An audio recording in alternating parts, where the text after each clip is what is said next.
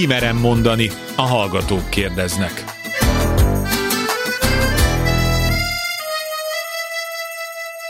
Sugár Ágnes vagyok, köszöntöm Önöket. Csak a gyenge ember megy pszichológushoz. Tanácsot adni könnyű, de az még nem oldja meg a problémát. Aki nincs az én helyzetemben, hogy is tudna segíteni? Ez csak néhány gyakran hangoztatott tévhit a lelki segítségkéréssel kapcsolatban. Ugyanakkor az is igaz, hogy ma már egyre többen érzik úgy, hogy életük bizonyos szakaszában fontos támasz lehet egy pszichológus, egy lelki segítő. Van, amikor elég egy baráti beszélgetés, egy megértő ölelés. Másnak a sport, a testmozgás vagy bármilyen tevékenység segíthet a lelki helyre rázódásban. És van, aki a problémájával szeret inkább visszavonulni. De amikor mindez nem elég, amikor a baj elhatalmasodik az életünkben, amikor úgy érezzük, hogy fogytán vannak a lelki tartalékaink, bármilyen nehéz, de fontos lehet szakemberhez fordulni. Egy rádióműsor keretei mélyreható változást nem idéznek elő, de biztatást adhatnak az elinduláshoz. Most önök, hallgatók következnek. A pszichológus, a lelki segítő pedig válaszol. Kérdezzen tőlük, ha bármilyen életvezetési, kapcsolati vagy más lelki problémája van. Írja meg nekünk néhány mondatban, és mi a műsorban válaszolunk. E-mail címünk kimerem mondani kukacklubrádió.hu Kezdjük a bemutatással. A rendszeres hallgatóink már jól ismerik Majer Máté pszichológus, család és párterapeutát, és Tarbence László filozófust, kulturális antropológust, buddhista tanítót. Nem lesz ma sem könnyű a műsor, olyanok a témáink. Egy kicsit nyúljunk vissza a pár héttel ezelőtti halottak napjához akkor érkezett ez a kérdés, ez a levél. Kérem, hogy beszéljenek arról a jelenségről, hogy egyre többen nem vesznek végső búcsút meghalt szerettüktől, hanem hambasztás után otthon őrzik a hamvakat. Tudom, hogy ennek egyik oka, hogy nagyon drága a temettetés, de nem csak az. Nálunk a családban van olyan rokon, aki évek óta az elhunyt férje szobájában őrzi annak hambait most halottak napján is azt mondta, hogy ha emlékezni szeretnénk, akkor menjünk oda hozzá. Ez így nagyon nyomasztó. Még nekünk is, akik távoli rokonok vagyunk.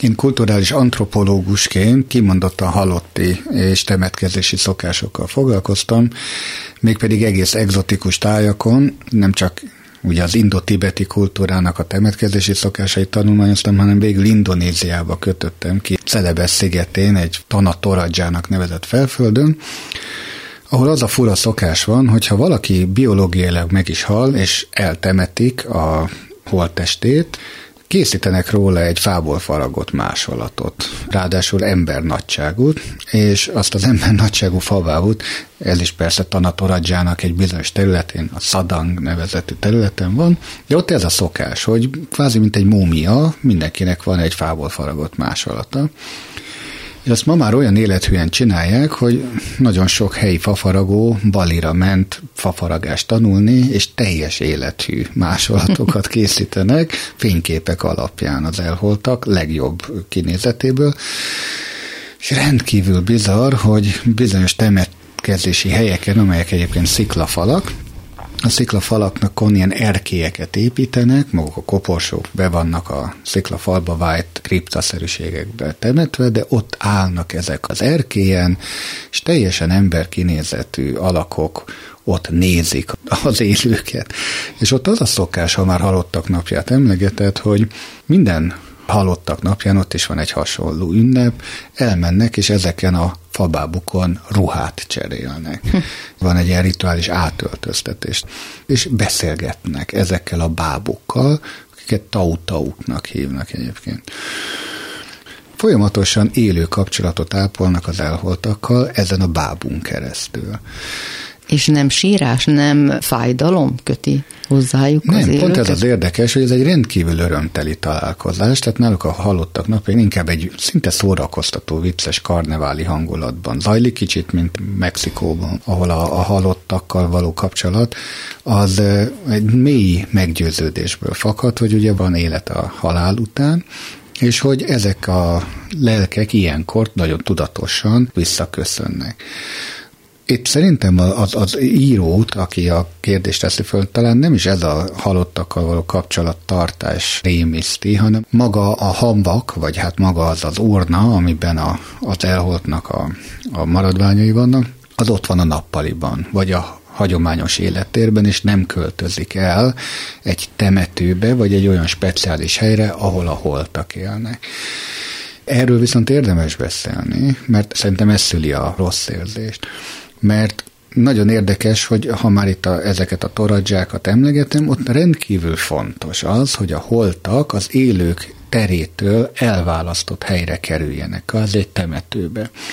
És annyira igaz ez, hogy temetkezési szertartásnak egy része, hogy ahogy a koporsót viszik a vállukon a búcsúztató szertartás során, Néha megpörgetik ezt a koporsót, megrázzák, azért, hogy a holtnak a lelkét összezavarják, hogy véletlenül se találjon vissza az élők világába. Tehát van egy nagyon fontos mágikus szertartás, ami az összezavarásról szól, hogy a holt lelkek azok maradjanak a temetőbe, ha úgy tetszik, a holtak házában, aminek az a neve, vagy a háza, onnan nem száll fel a füst, mert az élők házában van füst, ott főznek, ott élnek. Na hát, ha ez a demarkáció megtörténik, akkor a holtakkal kapcsolatkezelés innentől kezdve tudatos, módszeres és rendszeres. És nem az van, hogy ott van a nappaliban, az élők világában. Az valóban bizarr lehet. És igen, pontosan, ahogy mondod, Bence, itt a probléma az, hogy nincs elhatárolva az élet és a halálnak a tere. Tulajdonképpen ebből a lakásból, ebből egy ilyen mauzóleum lett, hogy ott megállt az idő, Ugye időnként én is találkozom ilyen szomorú történetekkel, vagy csak egy szobát, vagy akár az egész lakást is nem lehet onnantól átrendezni, csak úgy lehet, ahogyan a, az elholt idejében az volt. Ugye ez nem kell otthon tartani a hamvakat, tehát szanélkül is megy, hogy valaki tulajdonképpen egy ilyen kriptában lakjon.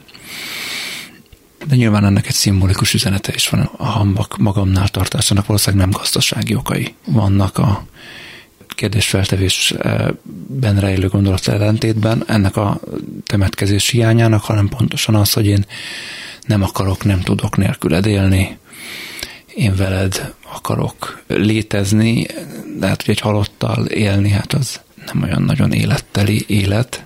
De ugye egy távoli rokon írta mindezeket, tehát hogy neki, aki nem tud elzarándokolni halottak napján a sírhelyhez, emlékezni, neki, hogyha együtt akar időt tölteni az elholtal, akkor el kell mennie a lakásba és ott a volt dolgozó szobában tiszteletét tenni. Hát megteheti azt is, hogy elmegy akár még temetőbe, és mindenhol van egy ilyen központi hely, ahol ugye meg lehet gyújtani egy gyertyát, és megteheti, hogy ott emlékezik, és akkor nem megy el ebbe a lakásba például, vagy kijelöl magának egy helyet, ahol ő szeretne emlékezni.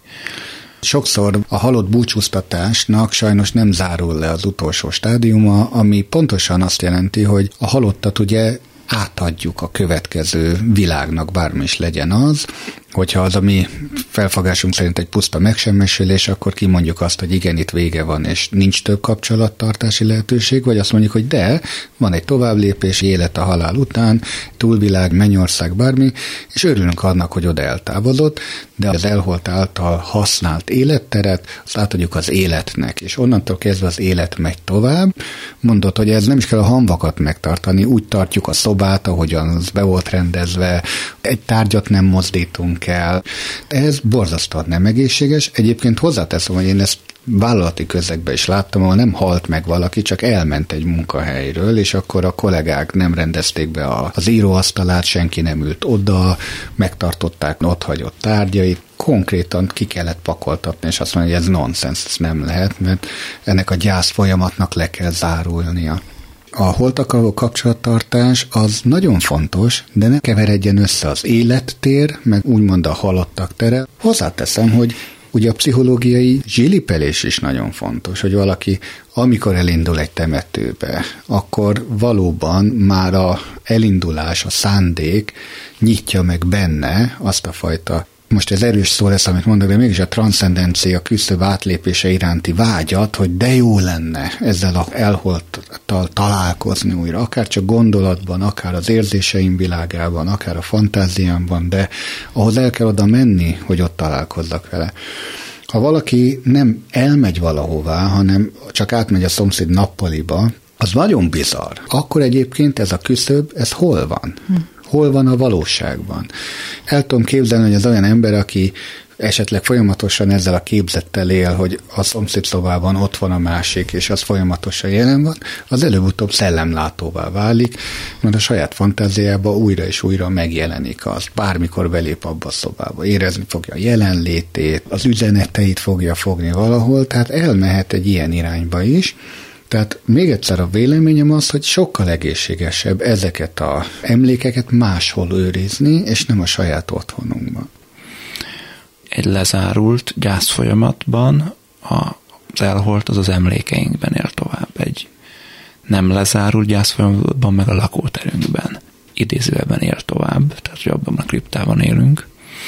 Amiről itt a levélíró ír, hogy az a személy, aki hamvakat magánál tartja, ő el is utasítja annak a lehetőségét, vagy akár a szükségességét, hogy ezt a gyászfolyamatot végig lenne érdemes vinni.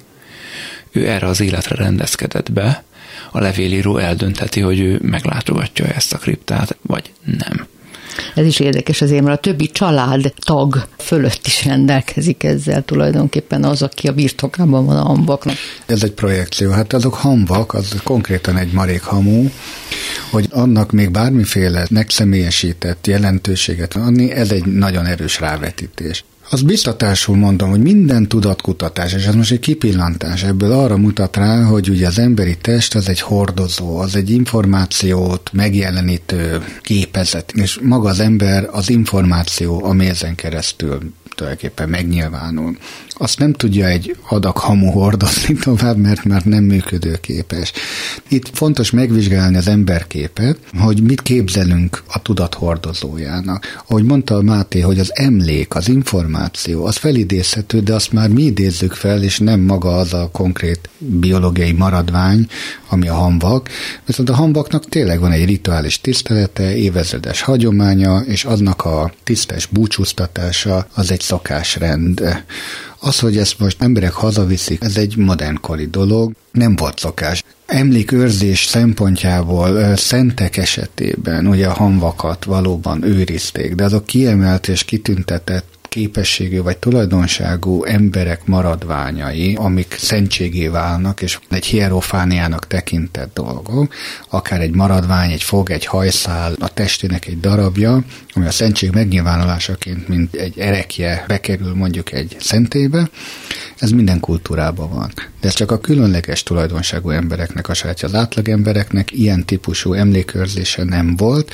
A szétszóratás, mint jelképes dolog, ami a búcsúztató szertartások legvége, ha már hamvakról beszélünk, az nem véletlenül alakult ki. Szélbe ereszteni, víznek adni, visszadni az elemeknek, és figyelni azt, hogy ugye az élet nagy körforgásába hogy tér vissza maga az a, az a hordozó, ez a legszebb búcsúztató szertartások egyike, vannak kultúrák, ahol erősítik ezt a képzetet, hogy holtomiglan, holtodiglan, tehát, hogy amíg én is meg nem halok, addig nekünk valami közös sorsvállalásunk kell, hogy legyen, de ez nem a hanva körzésére vonatkozik.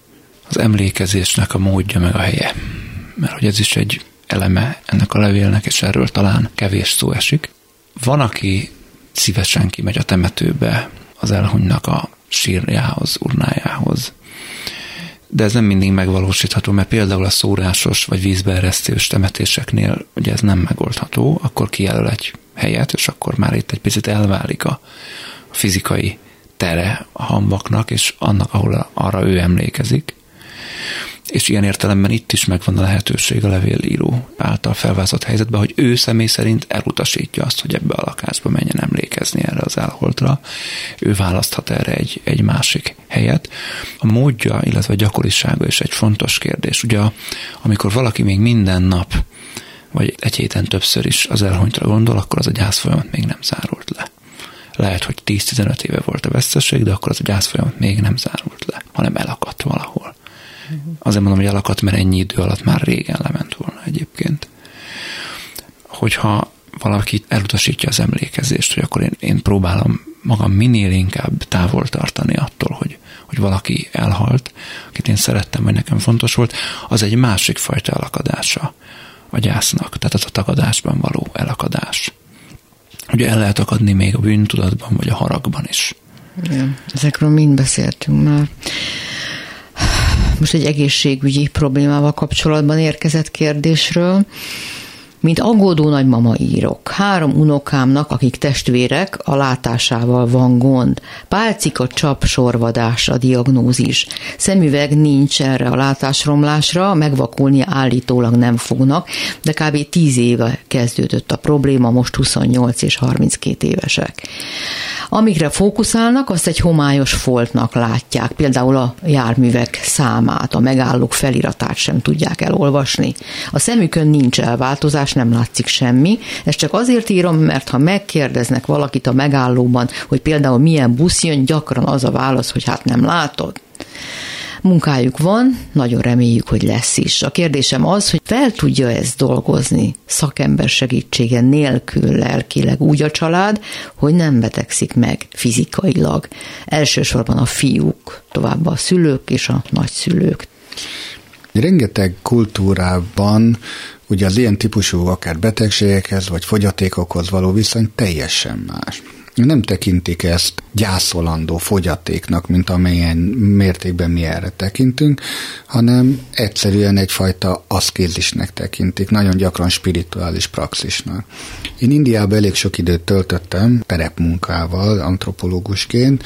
Nagyobb meglepő volt számomra gyakran találkozni azzal, hogy a súlyos testi fogyatékkal élőkhöz milyen elképesztő tisztelettel fordultak az indiaiak, és több olyan területe jártam, ahol ez volt az általános hozzáállás, hogy aki így születik, tehát például egy született fogyatékkal, az valamiféle lelki gyakorlatot folytat. Ő azért született így, mert azon a fogyatékon keresztül kell valamiféle erényben gazdagodnia.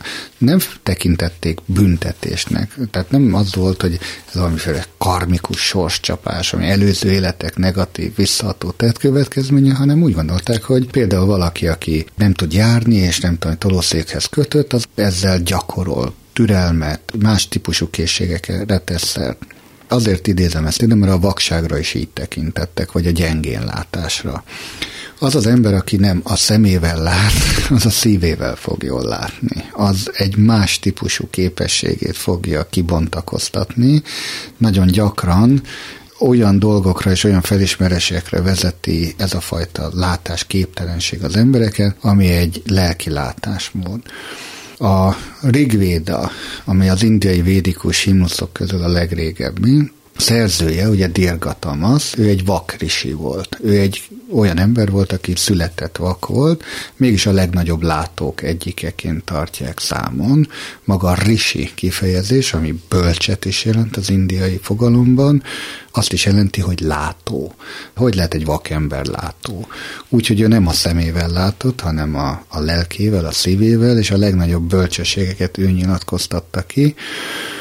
Most úgy tűnhet, hogy ez valami sovány végasz, amit én itt próbálok mondani, de nem. Én valóban meg vagyok győződve arról, hogy ahogyan Stephen Hawking esetében, aki egy nagyon komoly mozgás korlátozott volt, nem tudott beszélni, emiatt leginkább gondolkodni tudott, és a gondolkodási képességei miatt lett a világ egyik legzseniálisabb, ugye Einstein utódjának tartott fantasztikus asztrofizikus, nem bontakoztatta volna ki ezeket a képességeit, ha ő egyébként nem egy súlyos mozgáskorlátozott valaki, aki tolószékhez volt kötve, és, és kommunikálni is csak nagyon nehezen tudott, ő gondolkodással töltötte az idejét. Tehát ezt kell felfedezni, hogy ezeknek a csökkent képességeknek a birtokában milyen egyéb képességek erősödnek fel.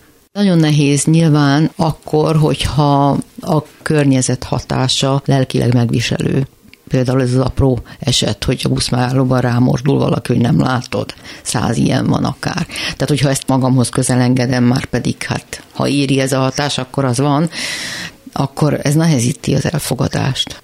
Igen, ugye a legtöbb mozgás vagy egyéb módon korlátozott ember az nem Stephen Hawking lesz, vagy indiai tanítómester, hanem egészen más életutakat szoktak bejárni.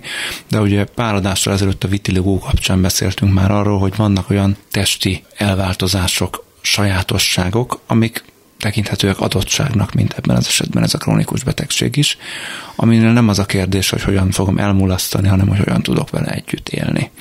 Más megközelítésben, de azt hiszem erről beszéltél te is, Bence, és próbáltál olyan pozitív feloldásokat adni, hogy attól még, hogy esetleg gyengébben lát, és lehet, hogy a busznak a számát nem fogja látni, talán mi igazságokat megláthat esetleg a világgal kapcsolatban, vagy akár az emberrel kapcsolatban, és adott esetben még ezzel egészen sokat adhat is a, a közösség számára.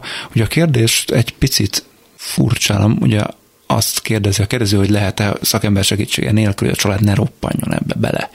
Hát maximálisan lehet, miért kellene ebbe bele roppanni. Az biztos, hogy ez egy állapotváltozás, amihez alkalmazkodni kell.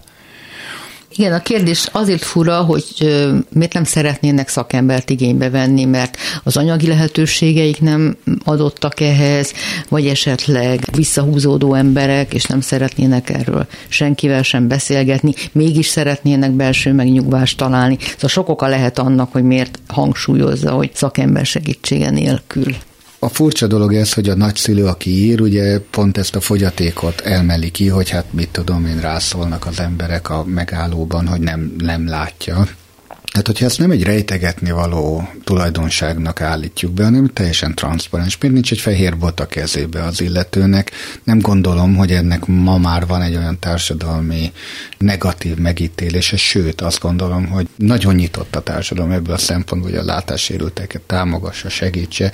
Ez egy egyszerű magyarázat, megkönnyíti, és ha valaki ezzel együtt tud élni, elfogadja, hogy nekem ez a sorsom, mindenkinek megvan maga keresztje, neki ez a keresztje, ő ezt cipeli, nem ez fogja az ő értékét meghatározni, sem társadalmi szempontból, sem máshogy, hogy látja a villamosnak a számát, vagy nem, hanem még egyszer az, hogy egyéb tulajdonságaiban egyébként eh, hogy tud kibontakozni. Tehát te azt mondod, hogy egy fehér bot mondjuk egy olyan egyszerű kommunikációs jelzés, ami egy csomó helyzetet megold kifelé. Hát hogy nem, mint ahogy egy hallókészülék egy, egy hallássérült esetében, nem gondolom, hogy ma már bárkit meglep, hogyha valakinek ilyet látunk a fülébe. Szerintem ebben hatalmas kulturális változás van az elmúlt két évtizedben, hogy az ilyen típusú fogyatékokkal élők tökéletes tagjai lehetnek a társadalomnak, akár számítógép használatnál lehet, hogy nem tudja elolvasni a képernyőt, de millió egy program van, ami felolvassa ezeket a programokat, ami hangvezérelt, és ugyanúgy nem marad ki az ember ebből a szempontból. Nem mondom, hogy ez egy könnyű sors, nem akarom ezt elbagatelizálni. Csak inkább azt szeretném megvilágítani a család számára, mert az a kérdés, hogy szakember segítsége nélkül fel tudjuk ezt mi dolgozni. Az első az, hogy egy ilyen pozitív keretet tudunk-e köré tenni. Meg tudjuk-e látni esetleg, hogy milyen egyéb utak kibontakozására ad ez lehetőséget. Most az jut eszembe, hogy az egyik leghíresebb parfümőr szintén vak. Tehát egyszerűen ugye az orrát használja, bocsát, a szeme helyett, nem tudni, hogy milyen utakra vezet mondjuk egy ilyen típusú fogyaték, és milyen más utakat nyit meg. Tehát nem kell arra koncentrálni, hogy mit veszít el az ember ezzel, hanem inkább azt, hogy mit nyer esetleg más területeken ezáltal.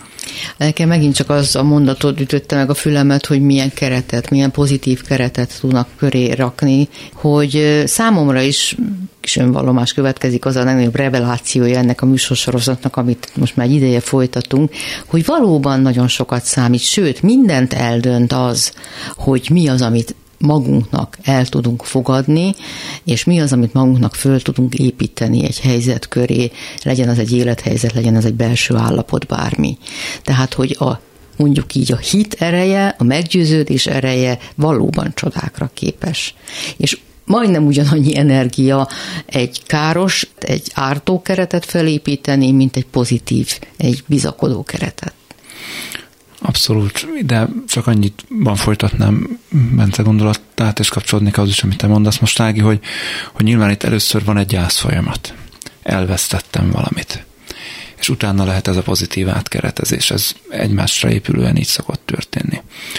Nekem, ahogy most hallgattalak benneteket, az jutott eszembe, hogy egy pár éve akkor volt még ez a láthatatlan kiállítás, talán néhány hallgató is járhatott ott, ugye ott látássérült vagy teljesen vak emberek voltak a tárlatvezetők, és ugyan teljes sötétségben vezették körbe szobáról szobára, teremről teremre a, a látogatókat, hogy megtapasztaljuk, hogy milyen egyszer csak úgymond elveszteni a látásunkat ugye voltak ott, nem tudom, autók, étterem, mindenféle díszletek, annak megfelelő hangokkal, hanghatásokkal, és akkor ő vezetett bennünket, Nagyon érdekes élmény volt ezen végig menni.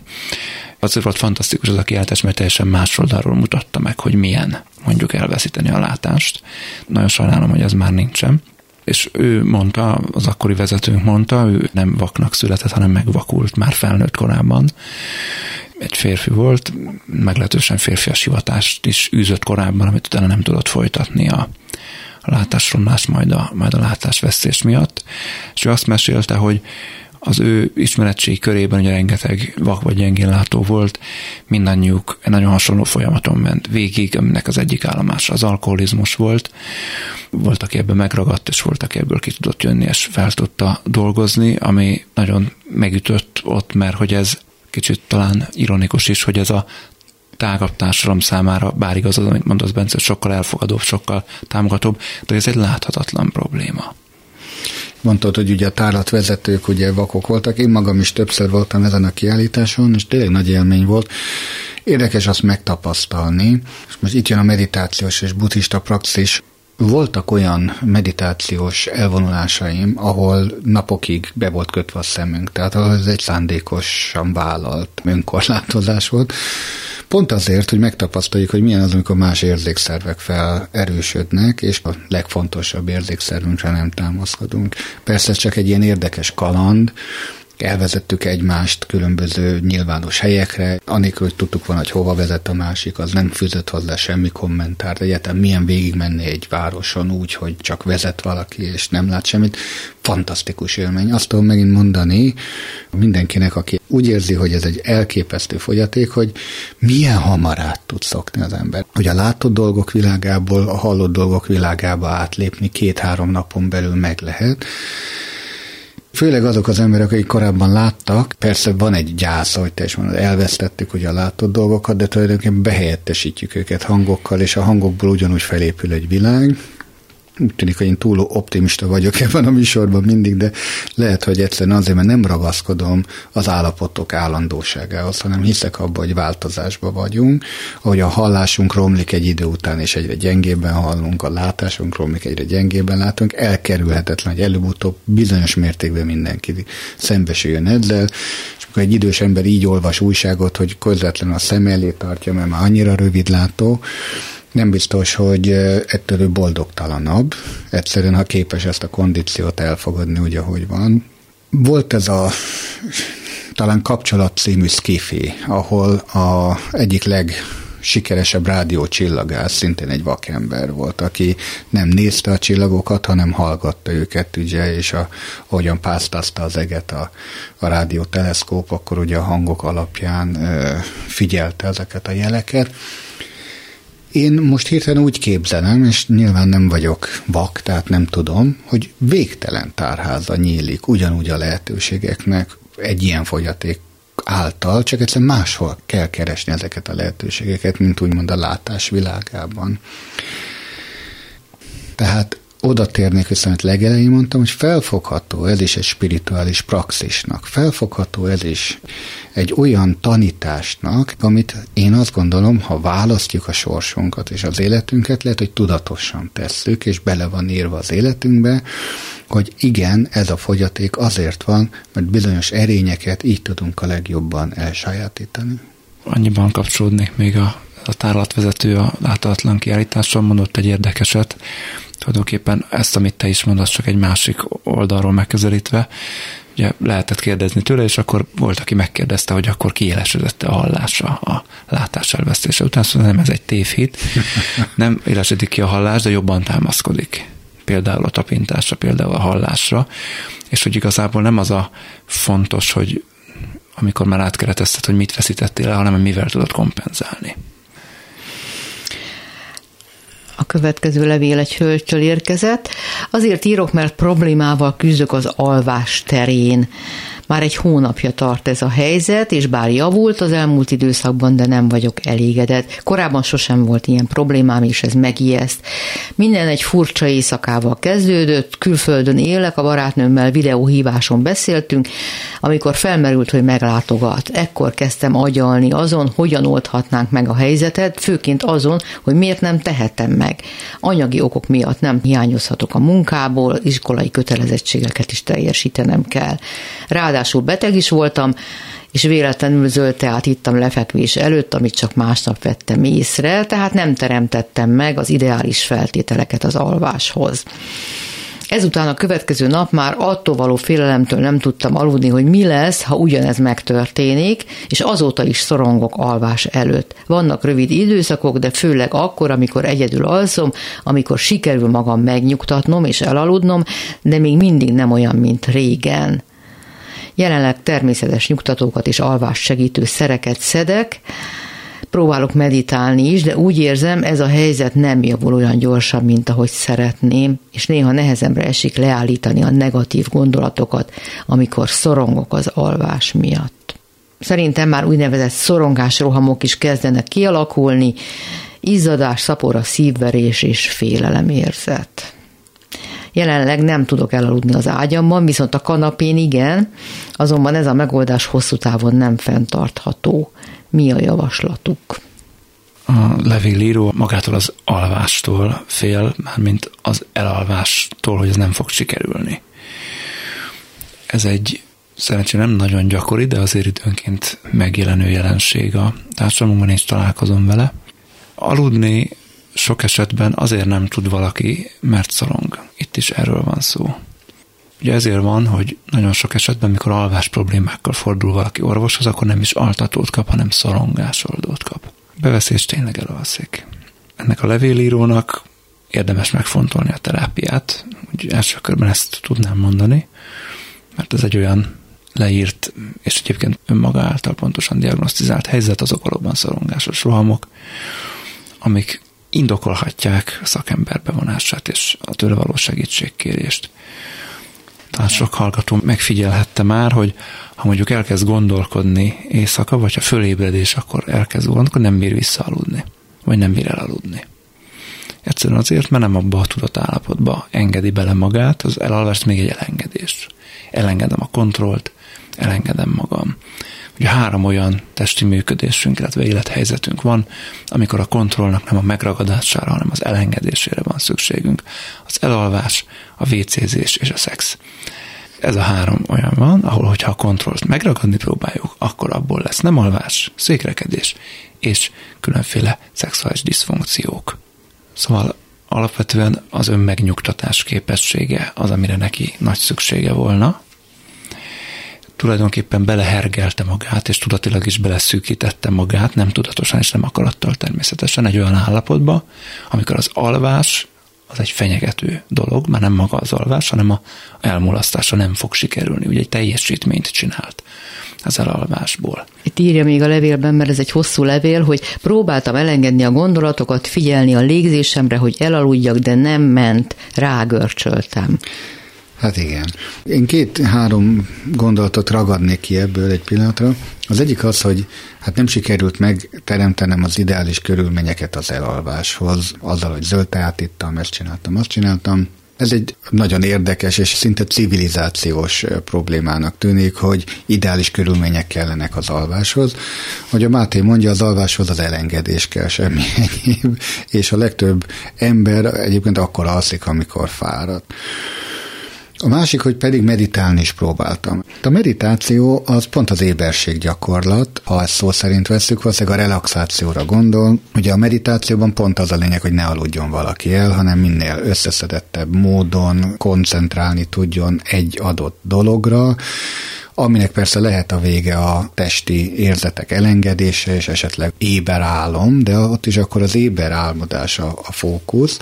Ha mi valóban aludni akarunk, akkor ne meditáljunk. Viszont ehhez azért szeretném idehozni, hogy van, ha már meditációt beszélünk, van kimondottan olyan meditációs praxis, ami kimondottan arra irányul, hogy valaki egyáltalán ne aludjon, és pont nem is olyan rég, talán Három hete került kezembe, nem tudom, hogy ez igazolt-e vagy nem, de egy beszámolót olyan buddhista mesterekről, akik egyáltalán nem alszanak. Tehát konkrétan soha nem alszanak, és büszkén mondja ebben a leírásban, hát mondom, nem tudom, hogy igaz-e, hogy 24 éve nem aludtam. 24 éve egy percet se aludtam, de talán 9 évig kellett gyakorolnom, hogy ezt el tudja mérni. Hogy azt, hogy soha ne aludjak el, és soha ne hunjon ki a tudatom, és persze nyilván ők is pihennek, de tudjuk, hogy az állatvilágban is van olyan, hogy az agyának egy bizonyos része azért folyamatosan aktív. Én gondolom, hogy úgy érti a leírás, hogy azért ezek a meditálók is, az agyuk egy része biztos kell, hogy pihenje, mert meghalnának. Például a cápa, amelyik ugye állandó mozgásban van, de valamilyen módon mégiscsak alszik, miközben folyamatos mozgásban kell lennie.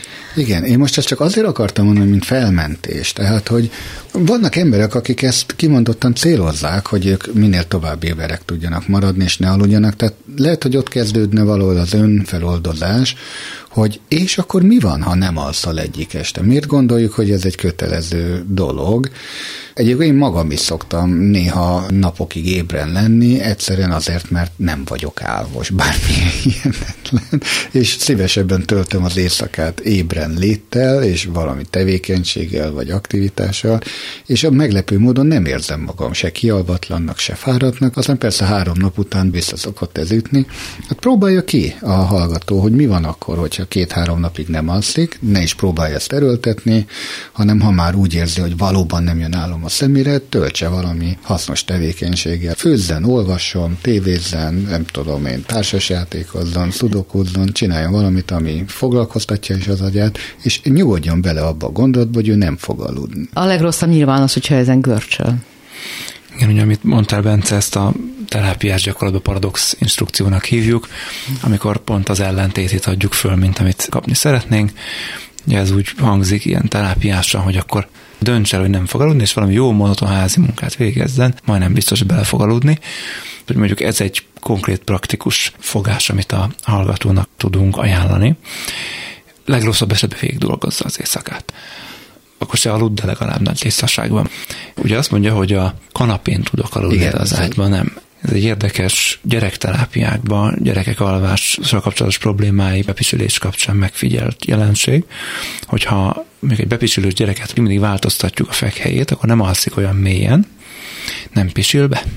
És valószínűleg itt is az van, hogy egyszerűen helyszínváltoztatás miatt ahhoz nem köti fejbe, hogy ott nem fogok tudni aludni, nem tart attól annyira. Egyébként dögfáradt, és ott el tud aludni könnyen el tudom képzelni, hogy a levélírónak az az élménye, hogy napközben bármelyik pillanatban el tudna aludni, mert annyira fáradt. Éjszakára azonban fölpörgeti magát, ugye egy feszült, tulajdonképpen egy készenléti állapotba hozza magát, nem tudatosan természetesen, ami megakadályozza őt abban, hogy elaludjon. Mivel itt már jó néhány napja, hete gond van az alvásával, nem arról van szó, hogy egy percet nem aludt, de valószínűleg nagyon rendszertelen és nagyon kevés az alvás. Ezért nagy eséllyel már hangulatzavaros tüneteket is észrevehet magán, ugye, hogyha nagyon kimerültek vagyunk, akkor ilyen depressziószerű tüneteket szoktunk produkálni.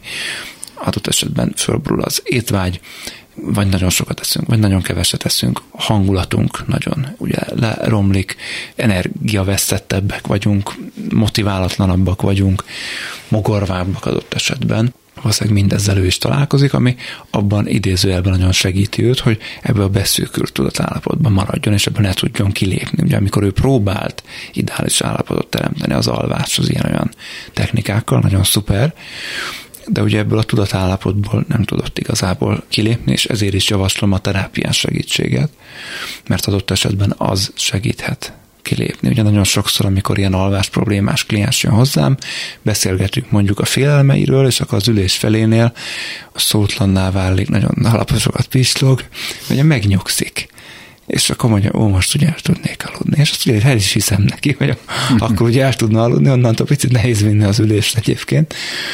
Ez, ez az, ami neki szüksége volna amúgy esténként és éjszakánként is, hogy nem baj, hogyha nem alszol, akkor csinálj valami mást helyette. Arra is gondolok, ahogy itt újraolvasom a részleteit a levélnek, hogy nagyon sok aggodalma van a hétköznapokat illetően, hiszen itt sorolja, hogy elkezdtem agyalni azon, hogy hogyan oldhatnám meg a helyzetet, hogy jöhasson a barátnő, mert nem tehetem meg anyagi okok miatt, és ez sajnos a terápia ellen is szól az én olvasatomban.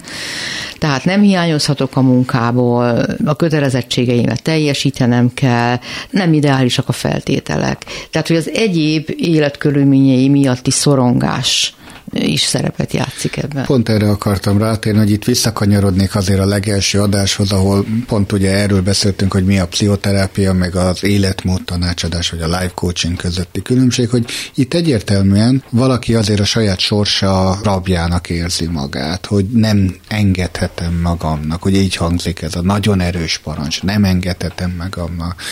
Egy konfrontatív coachingban itt azt mondanák, hogy a francokat nem engedheted meg magadnak, meg kell, hogy enged enged magadnak, hiszen most már ez az egészséged rovására megy. Tehát ezek azok a határhelyzetek, ahol konfrontatív módon neked szembe kell fordulnod a saját önsorsrontó viselkedésmódoddal, és változtatni kell.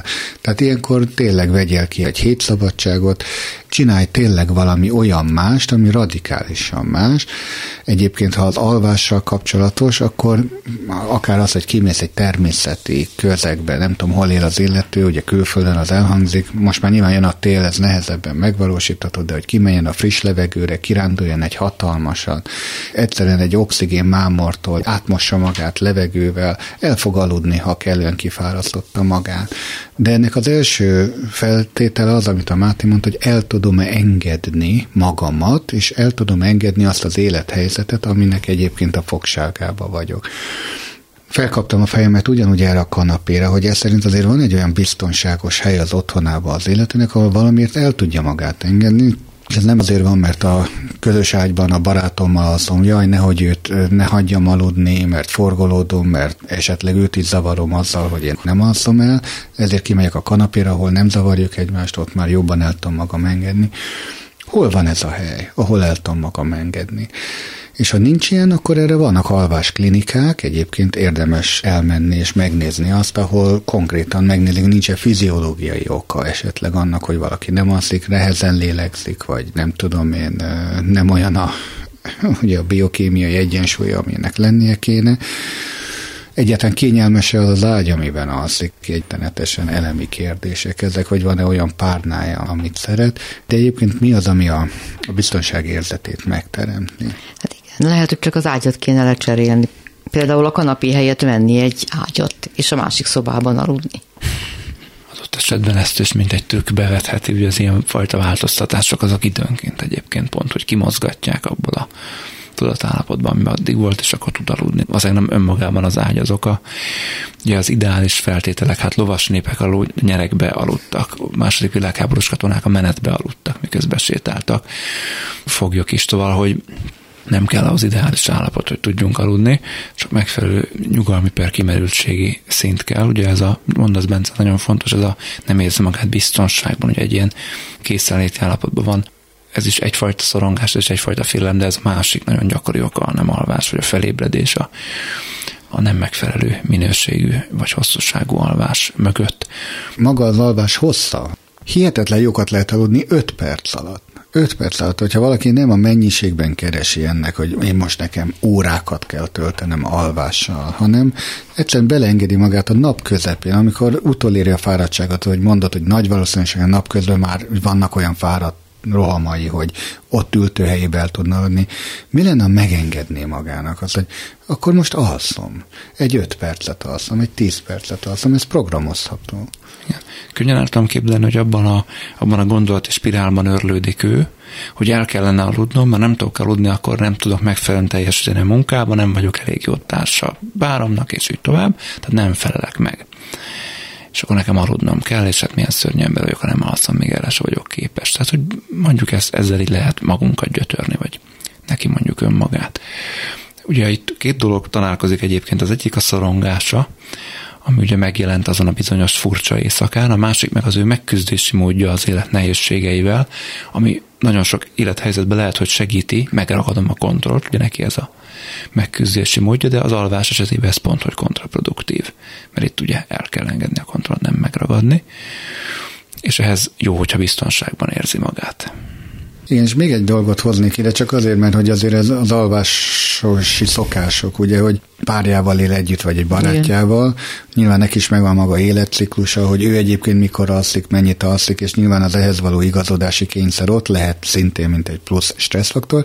Ezt megint bátran mondanám, hogy nyugodtan el lehet engedni, pláne ha van ez szerint két fekvőhely, ahol külön, különböző ciklusokban különböző módon lehet aludni.